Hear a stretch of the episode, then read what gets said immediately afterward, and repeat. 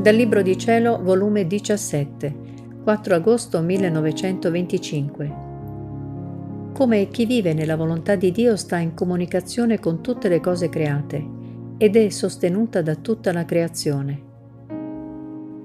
Dopo aver passato vari giorni di totale privazione del mio dolcissimo Gesù, andavo ripetendo il mio doloroso ritornello.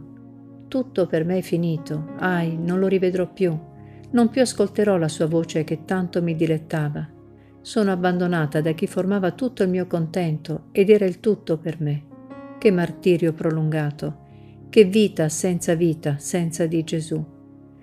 Ma mentre il mio cuore era affogato di pene, il mio dolce Gesù è uscito da dentro al mio interno e, prendendomi in braccio, ha gettato le mie braccia al suo collo, abbandonando il mio capo sul suo petto, in atto che non ne potevo più. E Gesù, stringendomi forte a sé, poggiava le sue ginocchia sul mio petto, premendolo forte forte, e mi ha detto, Figlia mia, tu devi morire continuamente. E mentre ciò diceva, mi partecipava varie pene. E poi, prendendo un aspetto più affabile, ha soggiunto, Figlia mia, di che temi se c'è in te la potenza della mia volontà? Ed è tanto vero che c'è questo mio volere in te, che in un istante ti ho trasformata nelle mie pene e tu con amore ti sei prestata a riceverle. E come tu penavi hai steso le braccia per abbracciare la mia volontà, e mentre tu l'abbracciavi, tutto ciò che vive nel mio volere, cioè gli angeli, i santi, la mia mamma celeste, la stessa divinità, hanno sentito la strettezza del tuo abbraccio, e tutti sono corsi verso di te per riabbracciarti, e in coro hanno detto, come gradito e caro l'abbraccio della nostra piccola esiliata, che vive sulla terra per compiere la sola volontà di Dio, come la compiamo noi nel cielo. Lei è la nostra gioia e la nuova e sola festa che ci viene dalla terra. Oh, se tu sapessi che significa vivere nella mia volontà.